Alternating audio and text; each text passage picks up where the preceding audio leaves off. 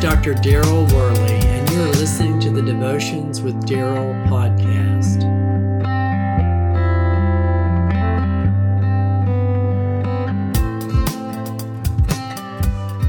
Have you ever searched for the answer to a question using Google? Most likely you've searched for something on the internet, but how many times does the information that you find seem irrelevant to the, your search for information?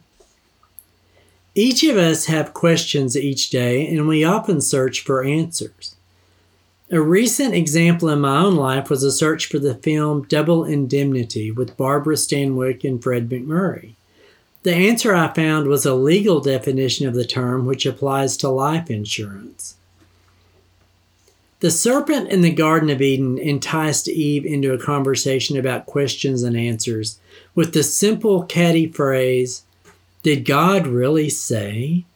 which immediately encouraged Eve to answer him. Eve began to contemplate what the serpent had said, and it caused her to question God. The influence of that serpent with inaccurate information caused Eve to head down an evil path. You will certainly not die, the serpent said to the woman, for God knows that when you eat from it, your eyes will be opened, and you will be like God, knowing good and evil. That's Genesis chapter 1, verse 5. The serpent lied to Eve, for when she ate from the apple, it did ultimately lead her down a path of death and destruction. Not all questions that we have are evil, and most do not send us down a tunnel to destruction, but they certainly have the power to do so, particularly if the person behind the question is someone with evil intentions. Satan is certainly not looking for answers today he believes that he already has them.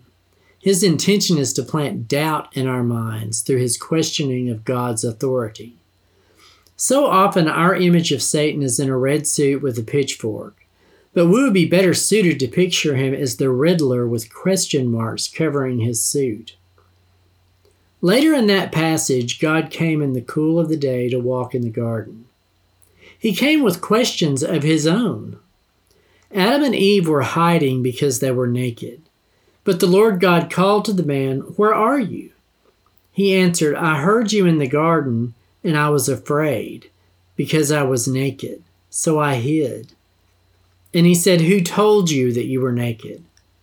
Have you eaten from the tree that I commanded you not to eat from? That's Genesis chapter 3, verses 9 through 11. God questions in that moment have the power to correct the condition that resulted in man's sin. The problem was that Adam and Eve did not choose to answer God well. God was drawing them upward, but they continued to spiral downward as sin was beginning.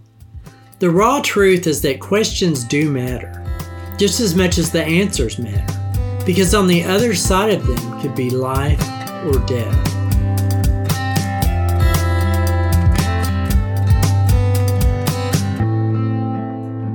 God be with you till we meet again. Until next time, this is Dr. Daryl Worley, praying that you have a blessed day filled with the richest blessings from God.